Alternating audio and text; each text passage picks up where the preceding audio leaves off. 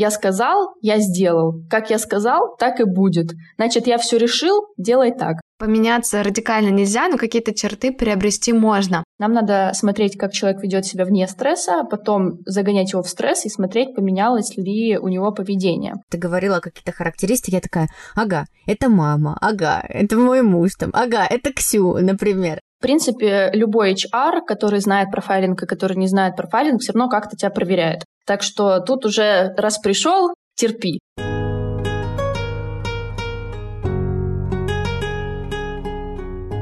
Привет, меня зовут Джул, и ты слушаешь подкаст «Сели поговорили».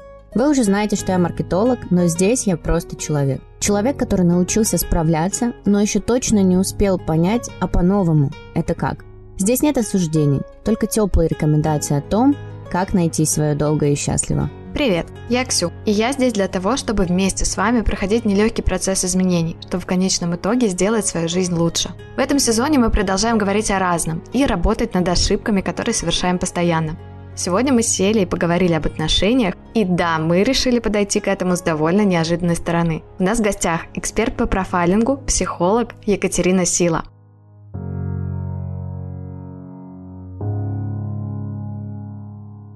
Катя, привет! Всем привет! Профайлинг – новое направление, и далеко не все с ним знакомы. Расскажи, пожалуйста, в каких конкретных жизненных ситуациях помогает эта методика и вообще, что это такое? Профайлинг вообще изначально это была методика не про жизнь и даже не про отношения. Изначально профайлинг использовался в силовых, так сказать, структурах для того, чтобы ловить преступников. Но в 21 веке, где-то в 2005 году, эта тема начала быть очень популярна среди, в принципе, людей обычных, которые живут обычной жизнью, и профайлинг начал выходить из закрытых кабинетов в жизнь. Сначала использовали профайлинг в бизнесе, в найме очень хорошо использовался профайлинг в авиации для того, чтобы смотреть на неблагоприятных пассажиров и тому подобное. И только недавно люди начали использовать профайлинг и для построения отношений, потому что на самом деле эта система очень удобна для этого, и, в принципе, эта система про людей. Она рассказывает про то, как люди живут, как они думают, как они мыслят, как с ними надо разговаривать для того, чтобы договориться. И поэтому для отношений она подходит так же идеально, как и для поиска преступников. Подскажи, пожалуйста, профайлинг – это помимо того, что помогает решать да, какие-то вопросы в паре, либо же с друзьями, используется ли он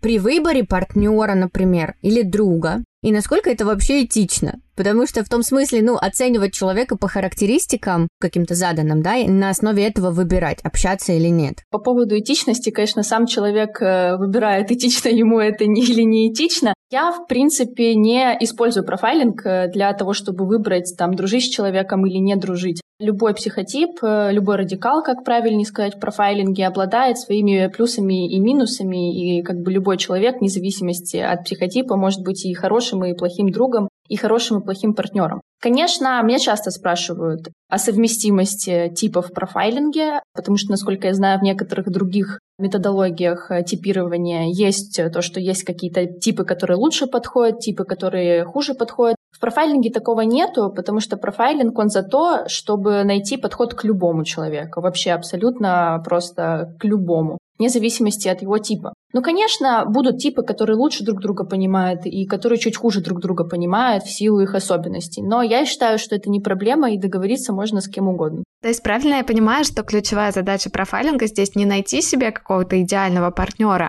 а подобрать ключик к уже имеющемуся, грубо говоря, и начать просто понимать людей лучше. Да, это верно, потому что профайлинг, он просто расширяет твои горизонты восприятия мира, потому что каждый человек, он в принципе, любую проблему, любую там конфликт и ситуацию видит через свою призму восприятия, то есть так, как он привык это видеть. А профайлинг помогает посмотреть еще с шести других точек зрения, грубо говоря. И в таком ключе поэтому можно к уже существующему партнеру или к существующему другу найти подход и самое главное понять его, почему у вас в принципе есть какие-то недоразумения с друг другом. Ну, наверняка, мне кажется, есть все-таки психотипы, которым лучше ключики никакие не подбирать. Или нет такого? Знаете, в знаках зодиака, если кто-то в это верит, в гороскопов говорят, что там с овнами лучше не спорить, например, да, там что скорпионы, ну вот я, например, очень вредны, или что-то такое. Есть ли что-то похожее в профайлинге? Возможно, где-то стереотипное, но все-таки интересно. Да, давайте теперь всех овнов, бедных и скорпионов избегать.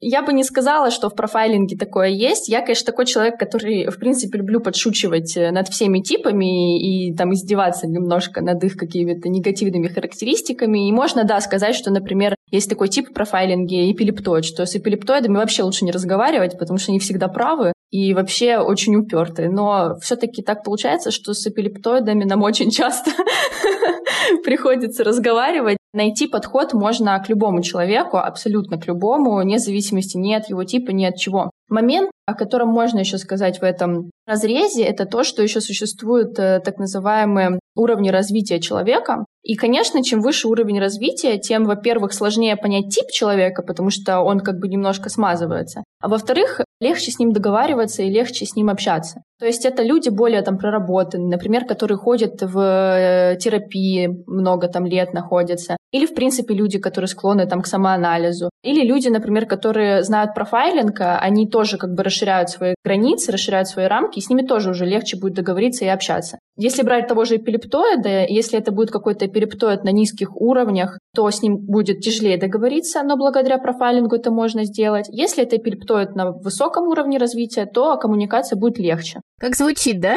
Эпилептоид, такое ощущение, что это какая-то другая раса вообще. Это правда, но на самом деле название психотипов происходит, как бы это страшно тоже не звучало, от болезней каких-то психологических. Но на самом деле ничего общего это с болезнями не имеет. Просто вот такие вот названия придумали, чтобы легче их запомнить. Истероид, шизоид, да, вот это вот все туда. А может быть, мы тогда перечислим основные типы, психотипы и их характеристики для наших слушателей? Я работаю в школе, в которой 7 психотипов. Есть еще другие школы, например, 8 психотипов, 16 психотипов. Больше 16 нету школ, 16 это максимум, который можно выжить из профайлинга. Мне удобно 7 психотипов, потому что, в принципе, это достаточная информация для того, чтобы типировать людей и разбираться в них, но не слишком много информации, чтобы запутаться и умереть под грузом знаний. Итого у нас есть 7 психотипов. Первый психотип — это истероидный, как раз вот о котором Ксю говорила. Это люди, которые очень любят внимание к себе, которые, в принципе, делают все ради внимания. У них э, слабая нервная система, но при этом она быстро переключающаяся. Что это значит? Это люди, которые долго не могут концентрироваться ни на чем и достаточно быстро устают, но при этом они очень адаптивные, то есть они могут быстро понять, как подстроиться под человека, и у них вот эта вот врожденная подстройка под людей есть, которые как раз-таки профайлинг обучают. То есть они вот с рождения видят, как к людям подойти, чтобы у них все получилось.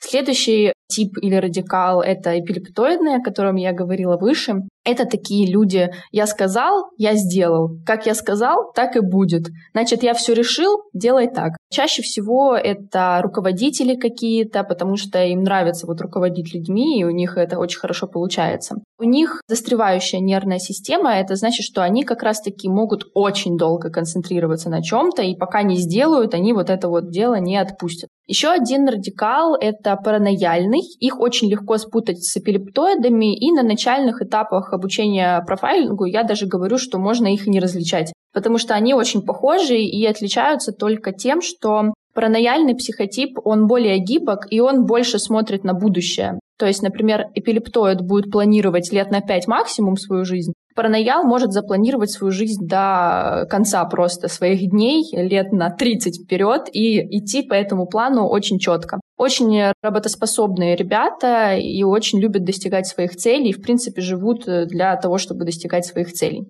Дальше у нас есть гипертим. Гипертимы — это такие душа компании, ребята просто, которые хотели прийти на работу, уехали в Тулу случайно, в Туле там, не знаю, украли курицу, курица снесла им яйцо, и они решили растить цыплят. Это вот просто люди-праздник. У них сильная нервная система, но у них тоже, как и у стероидов, проблемы с концентрацией. То есть у них дури много, но концентрировать они ее на какой-то конкретный момент э, могут плохо. Опять же, зависит от уровня развития, но в целом достаточно сложно им это дается. Еще один радикал — это шизоидный, это люди не от мира сего. То есть это такие люди, у них свое видение мира, свое видение вообще всего. Они очень креативные, все ученые шизоиды. Вот абсолютно просто каждый ученый, который что-то особенно выдумал, это будет шизоид. Потому что благодаря их вот этому видению на мир, они могут придумывать то, чего еще не существует. Но у них есть проблемы, например, с социальным общением, то есть они людей в принципе не понимают. Им очень тяжело общаться с людьми, и когда люди с ними разговаривают, складывается впечатление, что человек не бьется вообще с ним общение, ничего не понятно, что он хочет от тебя, и он может сказать просто любую ересь и будет в это верить. Еще один радикал — это эмотивный. Это такие люди-лапули, можно сказать, плюшевые мишки, очень добрые, очень спокойные. Это часто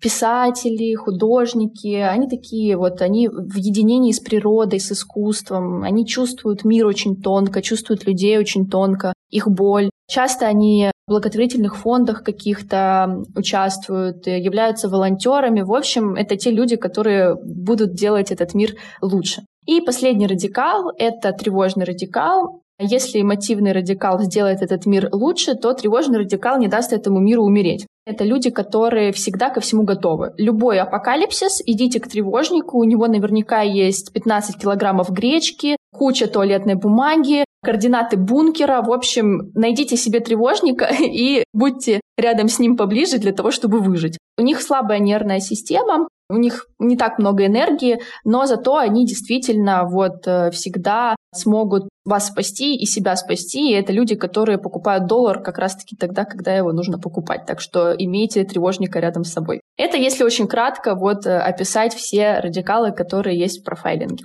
Слушай, у меня сразу возник вопрос. Я слушала и где-то узнала себя местами, то есть где-то прям целиком характеристика совпала, где-то частично. И бывает ли такое, да, что человек там не на 100% шизоид, например, он там на 50 шизоид, на 50 тревожник? Как раз таки только так и бывает. Не бывает чистых радикалов, то есть э, чистый радикал — это такой лабораторный вариант, которому просто обучают для того, чтобы потом видеть в людях проявление этих радикалов. Обычно у здорового человека от трех радикалов и больше. Один всегда ведущий, с которым ты родился, и две тенденции. Одна тенденция формируется благодаря родителям, чаще всего это радикал твоих родителей. Вторая тенденция — это социальная тенденция, формируется чаще всего в школе где-то, то есть вокруг людей, в которых ты находишься. Сейчас в голове такая, боже мой, на этом же можно построить целую систему продаж. И то есть, по сути, у каждого продукта, я просто так в это не погружалась, то есть перед нашей встречей с тобой я прочитала там про профайлинг, прочитала там твои статьи, тоже поделимся обязательно ими там в, в нашем телеграм-канале подкаста.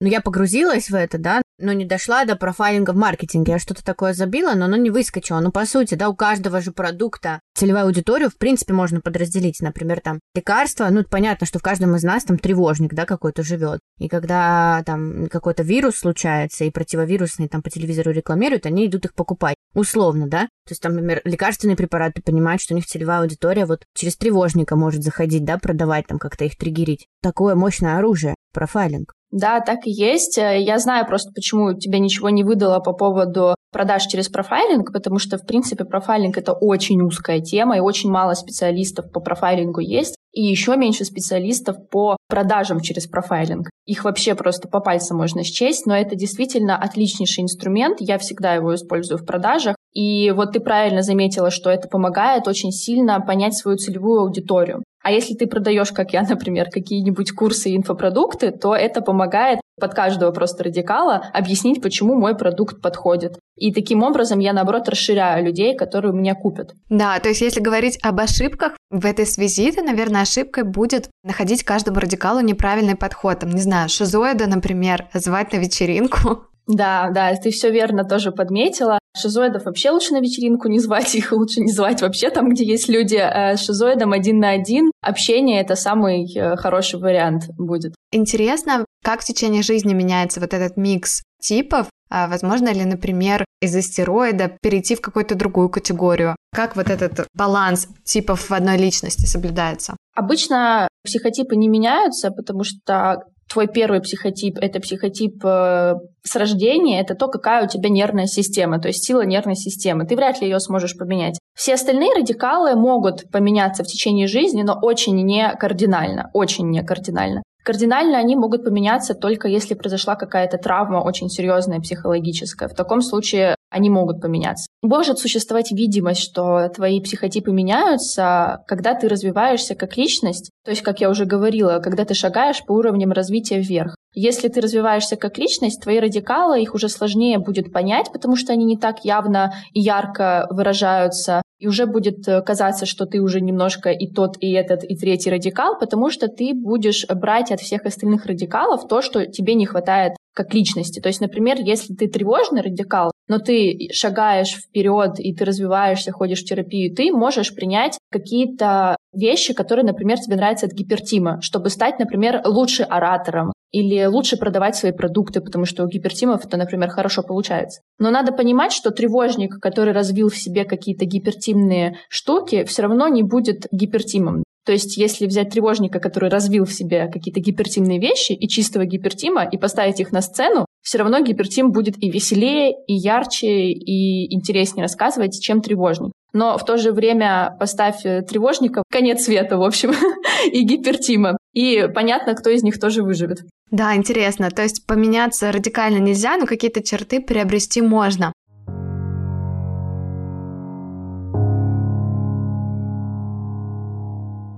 Если мы говорим о выборе профессии, вот сейчас у нас там было как раз несколько вопросов про HR, какую профессию лучше выбирать в зависимости от архетипа или лучше не ограничивать себя возможностями своей нервной системы и своими талантами и просто развиваться? Я советую ограничивать себя немного. Но обычно очень редко бывает такое, что радикалы в результате заканчивают свою карьеру не там, где им это подходит. Потому что все-таки нервная система, она всегда дает о себе знать, и если ты идешь куда-то не туда, то тебе будет просто очень тяжело это сделать, все закончится выгоранием и прочими неприятными вещами. Поэтому при выборе профессии я советую все-таки немножко хотя бы думать про свои радикалы, особенно про свой главный радикал, про первый, потому что от силы нервной системы, от того, как у тебя она организована, очень много всего зависит. Если гипертима отправить сидеть в офис, например, тем же бухгалтером, то это через два года от гипертима просто останется скелетик. Ему будет очень тяжело сидеть в одном офисе, в одном и том же месте, с одним и тем же расписанием и с одними и теми же людьми вокруг. Его это просто будет очень сильно гасить, и я видела гипертимов, которые работают в офисе, это просто на них тяжело очень смотреть. И им действительно надо бы уходить оттуда и искать более какую-то креативную профессию. Ну, кстати, вот что касается гипертимов, звучит как классные продажники, которые могут поехать куда-то на встречу из офиса и сказать, эгеге, ребята, давайте, покупайте. И у меня прям образ нарисовался такого человека. Гипертим — это реально лучший продажник, поэтому всем руководителям советую нанимать в продажники гипертимов. Но в продажники именно те, которые в личные продажи просто идеально. Они достанут даже того, который не хочет купить. Они все равно его заставят купить.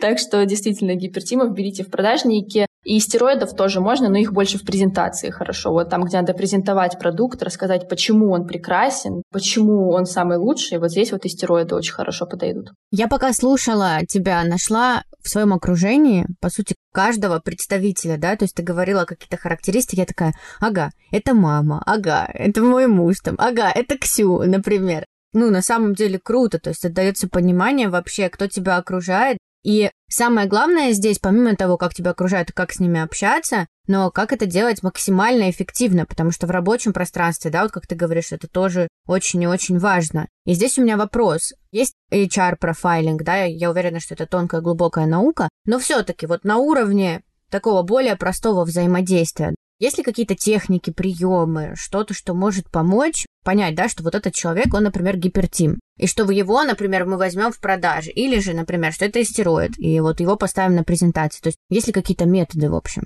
такие диагностики? Самое главное, что нужно смотреть, когда ты хочешь определить психотип, это несколько вещей. Первое — это контекст, в котором мы сейчас находимся. То есть э, в зависимости от того, какая ситуация, конечно, психотип будет проявляться по-разному. Я всегда такой э, привожу пример по поводу контекста. На похоронах все в черном и все грустные, но это не значит, что там все тревожники. Там разные люди бывают, поэтому смотрим сначала на контекст. Или когда, например, просят рассказать о себе всех присутствующих, и все рассказывают о себе, это тоже не значит, что все истероиды. Следующее, на что нужно обращать внимание обязательно, это эмоция, с которой этот новый контекст будет каждый человек встречать. То есть как он реагирует на какие-то новые данные в этой жизни. И в зависимости от этого очень легко найти психотип. И последнее — это, конечно, все проявления о том, что он говорит, как он говорит, какие жесты он использует, какая у него мимика, с какой скоростью он говорит, в чем он одет. В общем, много-много тонкостей. Но если как бы очень поверхностно,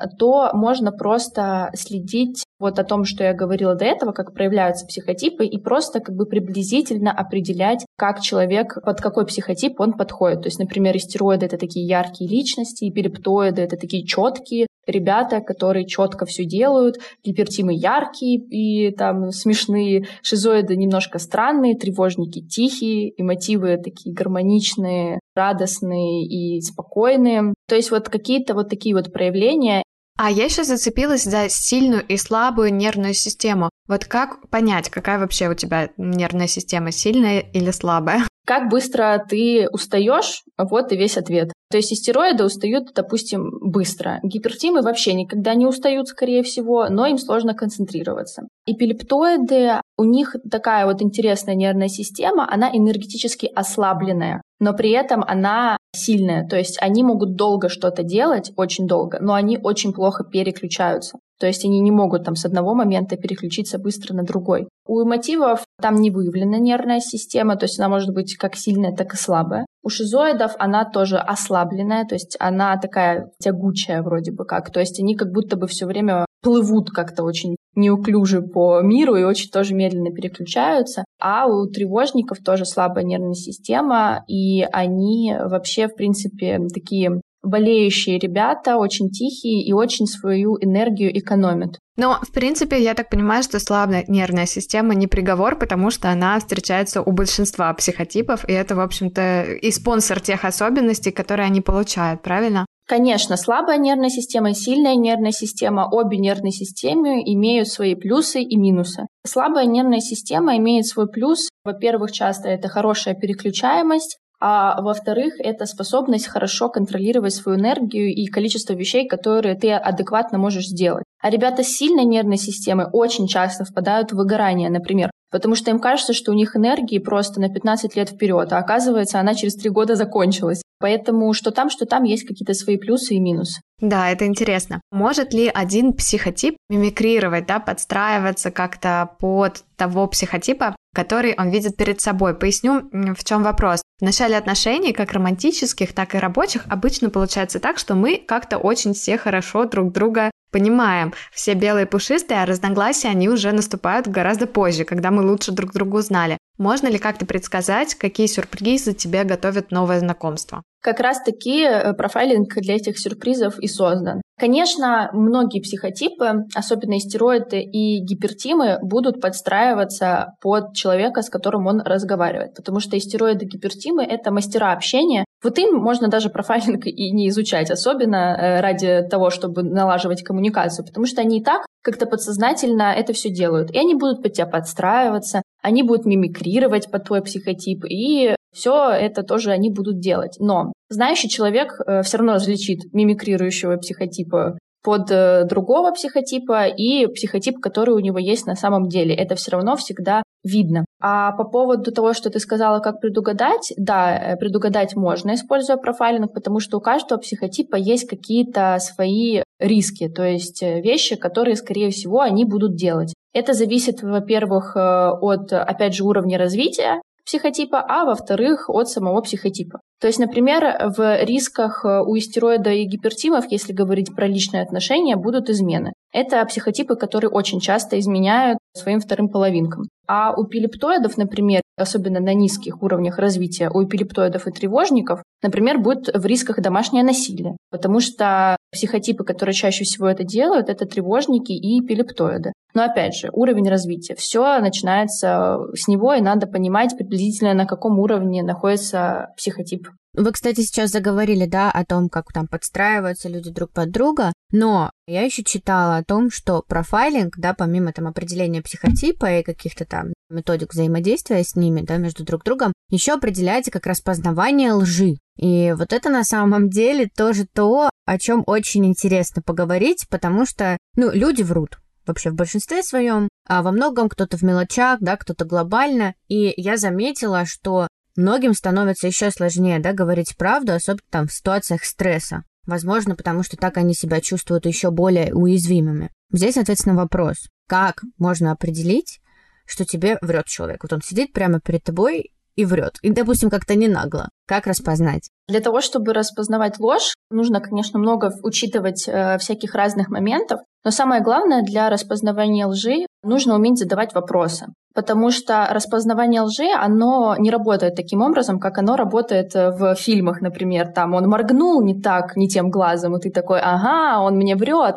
Это работает не так. Детекция лжи работает на сравнении. Нам нужно сначала понять, как человек ведет себя вне стресса, а потом загнать его в стресс вопросами, которые ты ему будешь задавать, и посмотреть, ведет ли он себя по-другому. Если он ведет себя по-другому, то, скорее всего, он вам врет. Если он ведет себя точно так же, то он не врет. А после этого нужно еще проверить тоже вопросами, правильно ли вы поняли, что тебе врут, или неправильно. Но это я, конечно, тоже сейчас говорю больше о такой детекции лжи а тоже лабораторной, то есть, например, на каких-то расследованиях, где перед тобой там сидит человек, который потенциально совершил какое-то преступление, и у тебя есть пять часов задавания ему вопросов. Конечно, в личной жизни это работает немножко по-другому, этому тоже нужно учиться. Надо задавать те же самые типы вопросов, только э, как-то органично вписывая их в диалог, то есть чтобы у человека не было ощущения, что он как раз-таки находится на допросе. Нам надо смотреть, как человек ведет себя вне стресса, потом загонять его в стресс и смотреть, поменялось ли у него поведение.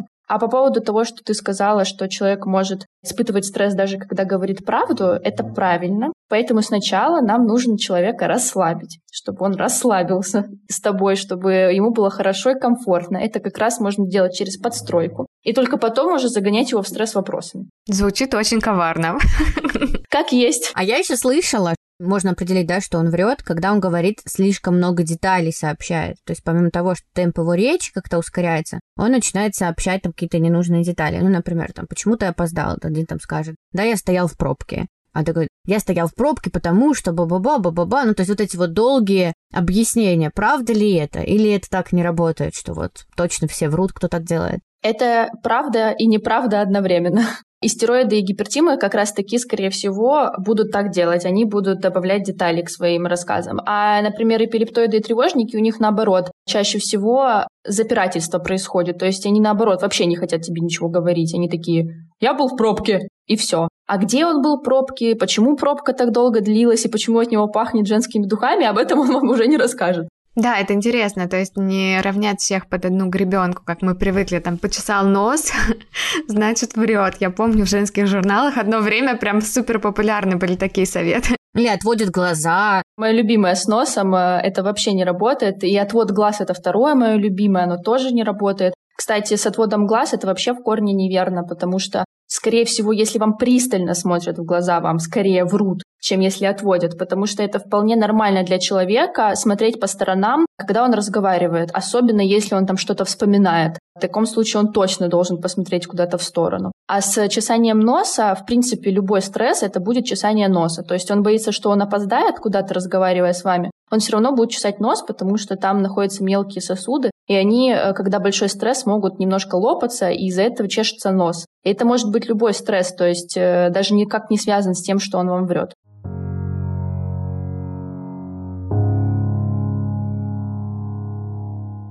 Если возвращаться к вопросам кадров, к вопросам найма и HR, возможно ли распознать на собеседовании, например, в компанию, что тебя тестируют и каким-то образом проверяют? И стоит ли этому сопротивляться? В принципе, любой HR, который знает профайлинг и который не знает профайлинг, все равно как-то тебя проверяет. Так что тут уже раз пришел, терпи. Соответственно, я всегда использую профайлинг при найме, но э, я не, не думаю, что это со стороны выглядит, э, знаешь, как будто бы, опять же, он на допросе, и есть какие-то правильные и неправильные ответы. Я смотрю просто, подойдет ли этот человек э, на должность, э, которая у меня есть, и врет ли он мне по каким-то ключевым вопросам. Например, по поводу того, почему он уволился там с предыдущей работы. Если все хорошо, то как бы да, я его проверяю, но и он, наверное, на меня смотрит и тоже проверяет, хочет ли он работать там у меня в компании, например. Так что это, в принципе, нормально. Я не думаю, что этому стоит сопротивляться, особенно если вам нечего скрывать. А если вам есть что скрывать, то, к сожалению, опытный профайлер, э, как бы вы ни пытались скрыть, все равно выведет вас на чистую воду.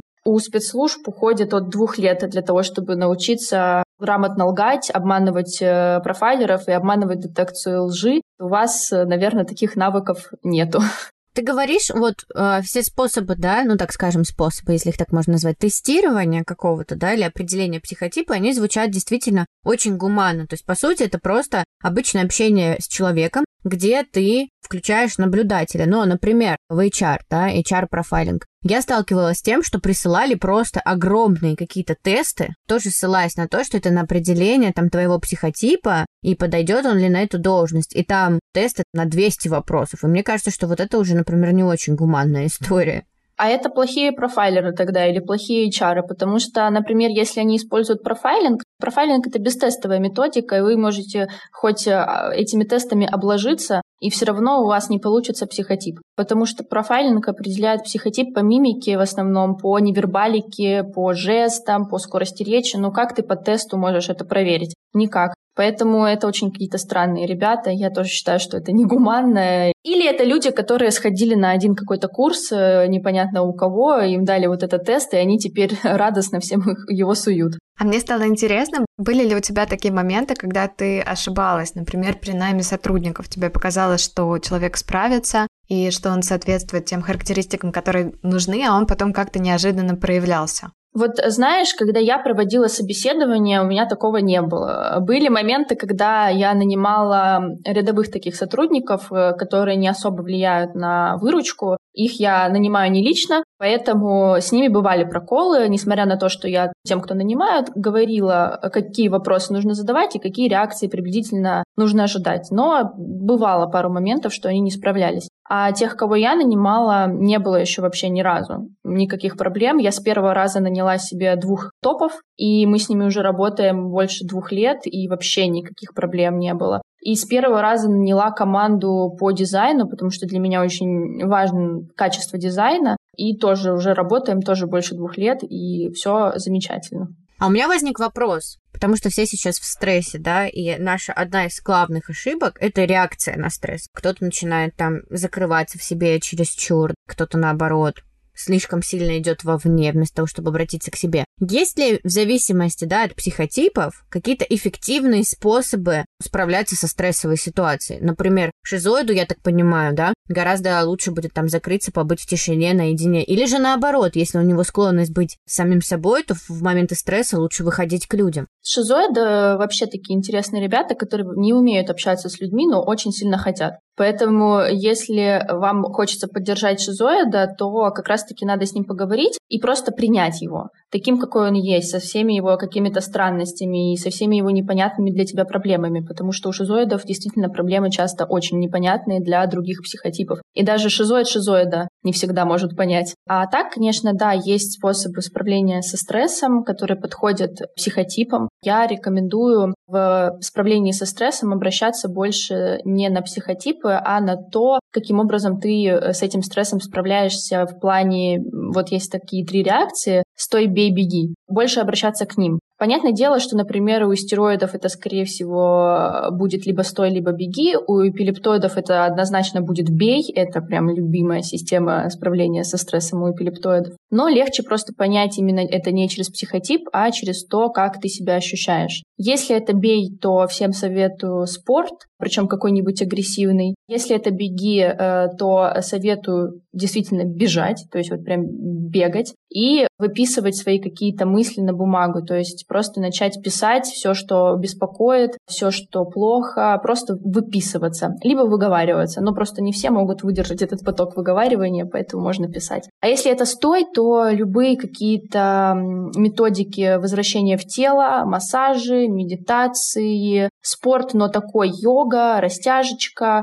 Круто. Надо себе это все. У меня обычная тактика, не знаю, как у вас, у меня обычно бей. И если я успеваю вовремя эту энергию направить там на спорт или еще куда-то, хорошо. Если нет, то иногда, конечно, достается тем, кто рядом, и это вот уже на самом деле не очень. Да, поэтому я и рекомендую тем, у кого бей, всегда сразу бежать спортом заниматься, иначе пострадают невинные люди вокруг. Да, это классно. Слушай, Кать, а все-таки есть ли несовместимые, ну вот так, по практике, совсем несовместимые психотипы, которым, ну, реально предсказуемо будет тяжело, например, вместе жить или вместе работать? Ну, или как минимум будет сложно. Так отвечу на этот вопрос. Например, самые несовместимые психотипы – это истероид и эпилептоид. Они друг друга бесят просто максимально сильно. Но по практике это чаще всего пара состоит из истероида и эпилептоида. Вот очень много пар состоят из истероида и эпилептоида. Особенно если эпилептоид мужчина, а истероид женщина. Это просто любимое их сочетание. Я не знаю, зачем они это делают, потому что, по сути, они реально друг другу ни по каким пунктам не подходят. Но они это делают и каким-то образом живут очень долго. Поэтому я бы сказала, что тут очень часто, вопреки всем правилам, люди все равно находят способы существовать друг с другом. Но если говорить про совместимость, прям идеальная картинка совместимости, это когда у вас есть один общий психотип, и он не на одном и том же месте у вас находится. Что я имею в виду? То есть, например, вы истероид, а второй у вас, например, эпилептоид. Вам нужен человек с первым, например, гипертимом и вторым истероидом. То есть, что истероид у вас есть общий, это будет ваша точка соприкосновения, но при этом у вас есть вещи, в которых вы разные и будете дополнять друг друга. Это если идеальный такой вариант. Но опять же, вообще может быть все что угодно. И чем выше уровень развития, тем больше вероятность, что вы найдете общий язык э, с любым просто психотипом, даже которые вам вообще не подходят по профайлингу. Да, кстати, в паре истероид и эпилептоид я узнала своих родителей. Вот интересно, мама истероид, папа эпилептоид, кто ребенок? Есть ли какие-то наиболее вероятные психотипы? Первый психотип, э, который ведущий, он чаще всего вообще не такой, как у родителей, потому что это чаще всего через поколение бывает или через два поколения. Это такая генетика, сложная наука, я в ней не особо разбираюсь. Чаще всего первый психотип — это не психотип родителей. Это чаще всего. Конечно, бывают исключения везде, но э, такая тенденция просматривается. У меня, например, родители тоже эпилептоид и истероид. Это реально очень частое сочетание. Но у меня ведущий вообще гипертим, то есть не истероид и не эпилептоид. А вот э, тенденции следующие у меня как раз-таки родительские, то есть они на меня сильно повлияли, и тенденции я их забрала к себе. А я немного поделюсь личным. Вот мы пока поговорили, я нашла, по сути, персонажа. Вот каждый такой ведущий психотип всех, кроме своего мужа.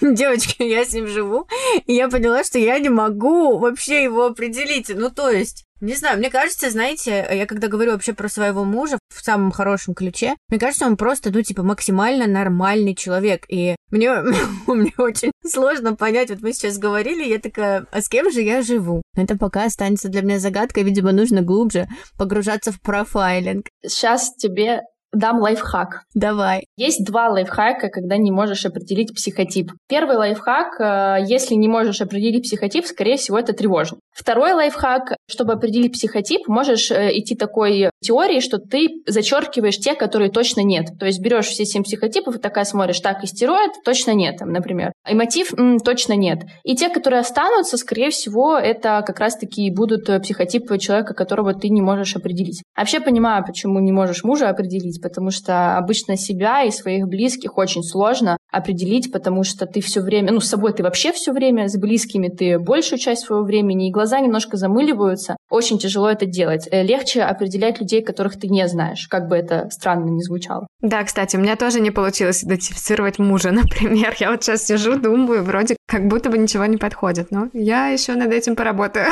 Но себя, кстати, у меня получилось. На самом деле, тема невероятно крутая. Я пока слушала еще, помимо того, что анализировала все, кто вокруг меня, уж извините, пожалуйста, но подумала о том, насколько это действительно круто использовать, да, вот э, в контенте, вот в контент-маркетинге. То есть закрывать заранее контентом возражения разных представителей. И я вот теперь сижу и думаю, а как бы мне теперь пойти там обучиться, чтобы соединить это все вместе с маркетингом? Мне кажется, это просто очень-очень круто. И очень круто повышает, наверное, конверсию. Это правда. Приходи ко мне, все расскажу. У меня как раз будет э, конференция скоро, и там будет э, продажа через профайлинг. Так что, если вдруг захочешь, буду тебя ждать. Да, очень круто. Я уже хочу. Джул, кстати, а поделись, к кому ты себя отнесла, к какому психотипу? Я отнесла себя к эпилептоиду. Я все три нашла. Мне кажется, что ведущий эпилептоид, потому что родителей у меня эпилептоидов нет. Еще где-то приобретенный, наверное, стероид, это там с желанием быть в центре внимания, и мамин тревожник, это на сто процентов. Это запастись лекарствами, запастись там гречкой, вообще чем угодно, ну, то есть какие-то такие штуки, чтобы все было впрок. Особенно я это наблюдаю в отношении своего ребенка, да, то есть все, что касается, у нас там дома может не быть еды, но у Савы там еда есть всегда и так далее. Ну, то есть особенно вот в родительском ключе мой тревожник проявляется, я понимаю, что он мамин. Ну, а ты? Я пока не смогла. Может, Катя, кстати, подскажет. Ой, я вообще не люблю людям, на самом деле, рассказывать их психотипы, потому что очень часто они начинают на меня обижаться. С вашего позволения, этого бы не делал. А мне кажется, что, возможно, гипертим. Ну, давайте я так скажу вам с намеком, что все люди, которые, в принципе, занимаются какой-то деятельностью на публику, всегда имеют истероида. Он может быть не первым, но без истероидности люди просто не будут ни подкасты записывать, ни блогерами быть, ни телек идти. Так что здесь я вам точно скажу, что у вас где-то он точно должен быть. Да, да, да, да, это, это я точно знаю, да, определенно. Потому что стероид помогает проявляться на самом деле, да, мне кажется, его положительная черта — это не только там желание быть в центре внимания, какое-то эгоистичное, но вполне здоровое желание просто себя проявить, это тоже очень круто. Конечно, так в астероиде нет ничего плохого, как и в других психотипов. Все зависит от уровня развития. То есть, если человек на высоком уровне развития, это просто здоровое желание поделиться собой с публикой. А если на низком, то это будут какие-то фрики или люди, которые делают даже какие-то преступления просто, чтобы о них написали в газетах и много других вещей. То есть все равно основным остается ядро личности и уровень развития личности, и то, как она будет проявляться в любом из своих психотипов, зависит как раз-таки от этого. Кстати, еще один лайфхак. Если рассказывая про психотип, или, вернее, слушая других людей про психотипы, вам один какой-то психотип либо очень сильно нравится, либо очень сильно бесит, это, скорее всего, ваш психотип.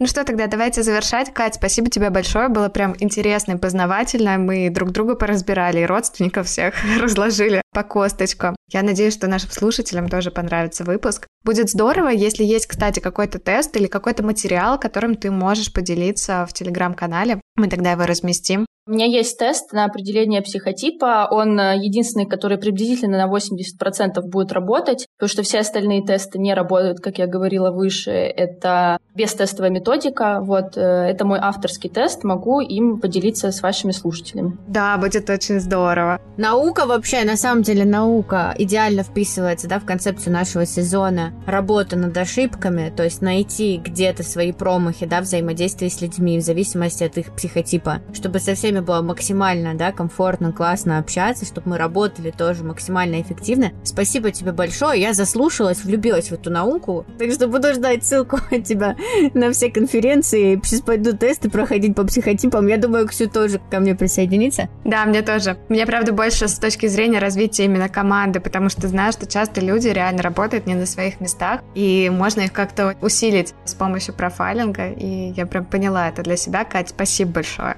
Да, спасибо. Спасибо большое, было очень интересно с вами поговорить.